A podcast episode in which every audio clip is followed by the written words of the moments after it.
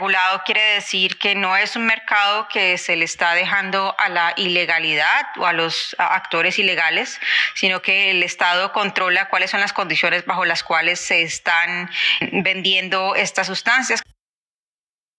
Mi nombre es Paola Cubillos, soy médico graduado de la Universidad del Rosario y tengo especialización en medicina naturopática del Canadian College of Naturopathic Medicine. Eh, soy eh, médico colombo canadiense y apenas hace tres años regresé de Canadá y fue allí donde em, entendí y aprendí sobre el cannabis de una forma que no había logrado aprender aquí en Colombia en mi entrenamiento médico. Definitivamente el abordaje que se le da a las sustancias psicoactivas en el entrenamiento médico convencional es eh, uno de mirar a las sustancias psicoactivas como cosas peligrosas y que la gente debería em, obviar o debería evitar a toda costa sin embargo, eh, mi vida en Canadá me enseñó ah, cosas diferentes. Mi acercamiento inicial al cannabis fue en su uso medicinal. Em, el uso medicinal de cannabis en Canadá está regulado de cierta manera desde el 2001 y pues teniendo una práctica médica ya me enteré de muchos casos de pacientes que usaban cannabis como una forma de aliviar algunos de sus síntomas, particularmente dolor crónico y poco a poco a medida que se fue presentando en el, el debate público de la legalización del cannabis eh, para uso adulto y pues viendo la necesidad de entender cuáles eran las consecuencias del uso del cannabis eh, a nivel poblacional o en diferentes grupos de edades. Una de las preguntas que surge siempre en los pacientes que quieren usar cannabis con,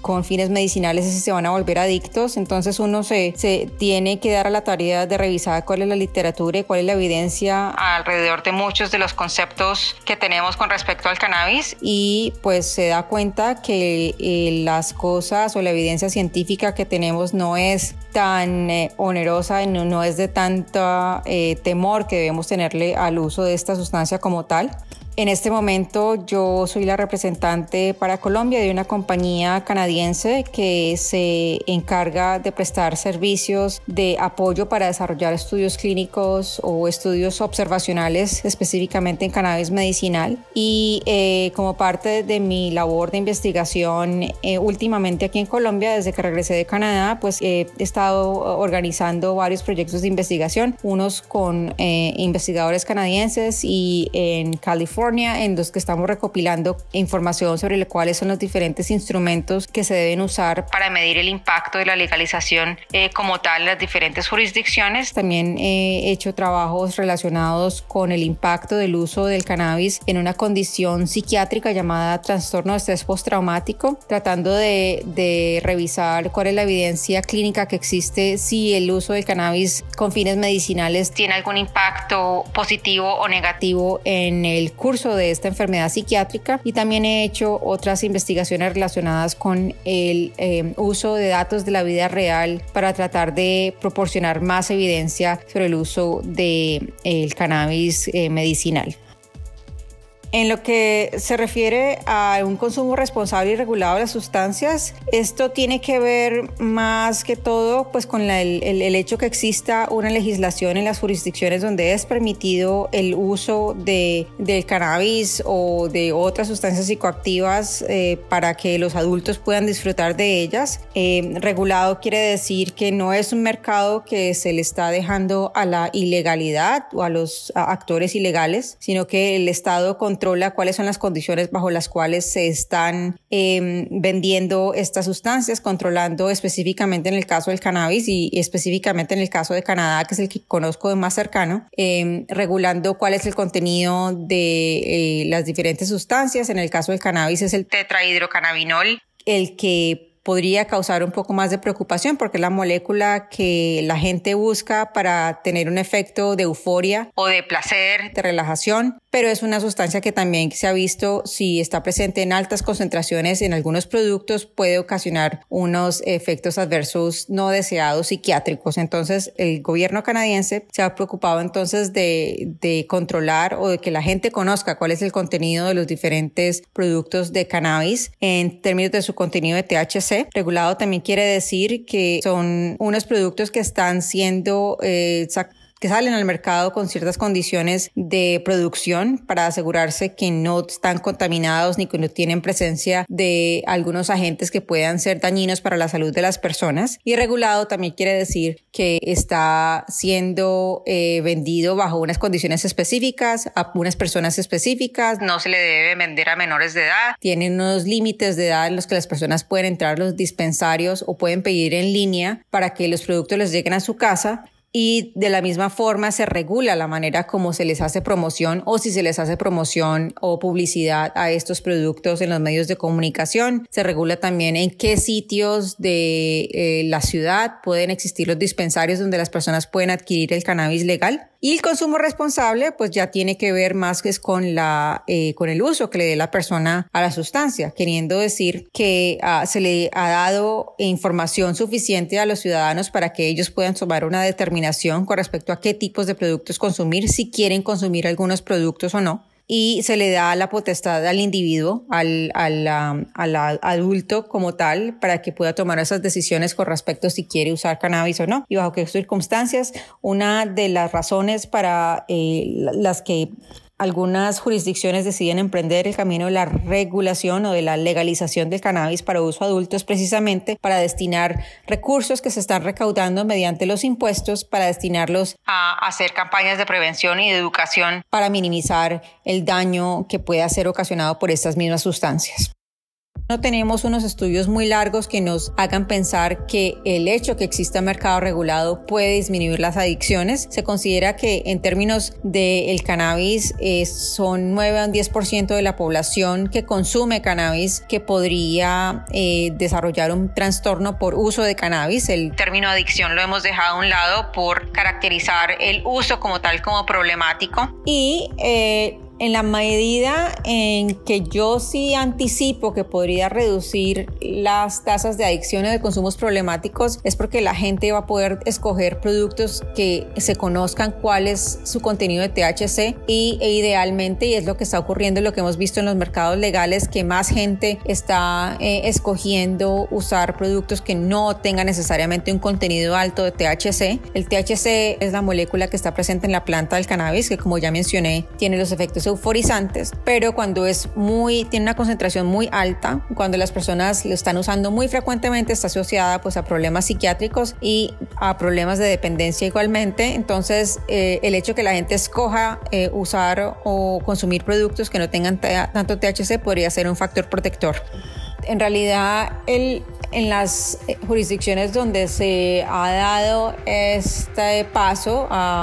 un paso pues que en realidad es muy eh, atrevido de cierta manera porque es una visión y un enfoque totalmente diferente a las sustancias psicoactivas que hemos tenido hasta el momento, el enfoque de la prohibición y de que toda la gente debería alejarse de cualquier tipo de uso. Ya estamos entendiendo pues que las sustancias psicoactivas eh, son parte del ser humano y el ser humano por cualquier razón va a querer buscar alterar su estado de conciencia en algunas circunstancias, entonces es importante em, como eh, gobiernos responsables darle la, la, posibilidad a los ciudadanos que escojan un producto regulado y un producto de buena calidad y un producto que podría ser menos dañino que el producto que se encuentra en el mercado ilegal. Para llegar a la regulación, eh, es eh, importante pues establecer una buena conversación a nivel de, muchos ámbitos sociales. En Colombia eh, precisamente acaba de ser eh, rechazado una legislación, un proyecto de acto legislativo que buscaba modificar un artículo de la Constitución y que permitiría la regulación del cannabis de uso adulto. Hay mucha desinformación en estos debates políticos y en el ambiente cultural también, entonces es importante darle a la gente la información información precisa para que ellos puedan tomar determinaciones eh, sobre si es un buen camino la regulación del cannabis de uso adulto o no. Eh, pero estos debates pues tienen que suceder abiertamente para que toda la ciudadanía se ponga, eh, entienda cuáles son los motivos. Puedo hablar específicamente de Canadá. En Canadá el cannabis de uso adulto se reguló con em, base a principios de salud pública principalmente. Uno de ellos era la prevenir o minimizar que los jóvenes tuvieran contacto con esta sustancia psicoactiva porque los estudios sí nos han mostrado que entre más jóvenes y más frecuentemente los muchachos y las muchachas empiecen a usar cannabis pues tienen más problemas psiquiátricos en el futuro. Entonces esa es una de las razones para legalizar, para prevenir que estos jóvenes tuvieran contacto con estas drogas. El otro, el otro fin desde el punto de vista de la salud pública era proporcionar proporcionarle a los canadienses, a los adultos canadienses, un producto que fuera de buena calidad, que tuviera todos los controles pertinentes del caso. Y el tercer eh, fin era eh, tratar de capturar los recursos que se estaban eh, yendo a la vía ilegal para entablar precisamente campañas de prevención y reducción de daño para que la población en general conociera desde el punto de vista de la evidencia y sin tener ningún tipo de connotación moralista, cuáles eran los riesgos del consumo de cannabis y cómo podían ellos entonces minimizar el consumo del cannabis. Yo creo que en, medio de este debate lo más importante es entender que hay mucha evidencia que a lo mejor la gente se niega a leer o a entender porque tiene unos principios em, moralistas que a lo mejor les impiden ver la realidad y hay que entenderlos. Tenemos que entender que igual como yo hice la transición de pensar que el cannabis era una planta, una sustancia que no debía estar pues presente en la vida de cualquier persona porque mi eh, entrenamiento y mi conocimiento era limitado al punto que solo pensaba que era una cosa negativa independientemente del, em, del patrón de consumo, que tanto se consumiera o qué tipo de cannabis se consumía es importante darle el espacio a la gente para que eh, aprendan desde el punto de vista científico cuál es la realidad con respecto a estas drogas. Ya tenemos muchos estudios que nos comprueban que el cannabis es una sustancia menos dañina a nivel individual y a nivel de la sociedad que otras sustancias legales, por ejemplo, como lo son el tabaco y el alcohol. Entonces es importante que tengamos en cuenta y que tengamos una visión más matizada y mucho más sofisticada con respecto al uso de las sustancias psicoactivas, eh, igual como hemos normalizado en la sociedad el consumo del alcohol, el consumo del cigarrillo. Y en este momento, después de eh, décadas de, de, sufrir muchas enfermedades crónicas a raíz de estas dos sustancias, entendemos que son sustancias a las que, las que pueden eh, tener un espacio en la sociedad y las que aceptamos, pero las que debemos ponerles los controles suficientes para que la gente, las personas que nos interesan, que no se estimulen el consumo en ellas, que son en el caso específico del cannabis, los jóvenes, que entendamos que se pueden coexistir, que podemos coexistir con, la, con las sustancias psicoactivas. Y que eh, una regulación fuerte y una regulación bien fundamentada es, es el camino definitivamente. Interesante lo que ha sucedido con el cannabis es que eh, el, resurgimiento de la relevancia del cannabis en nuestra sociedad moderna después de estar en la ilegalidad y en un esquema prohibicionista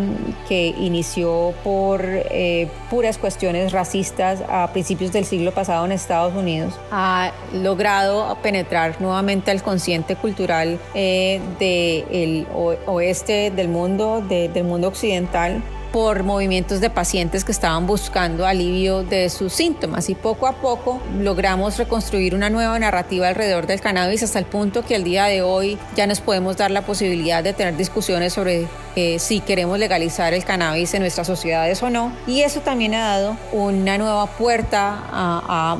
considerar otras sustancias psicoactivas menos dañinas como son los, los eh, la psilocibina que proviene de los hongos mágicos por ejemplo o el MDMA u otras sustancias que provienen, por ejemplo, de la ayahuasca, que pueden ser utilizadas con motivos eh, terapéuticos para tratar enfermedades eh,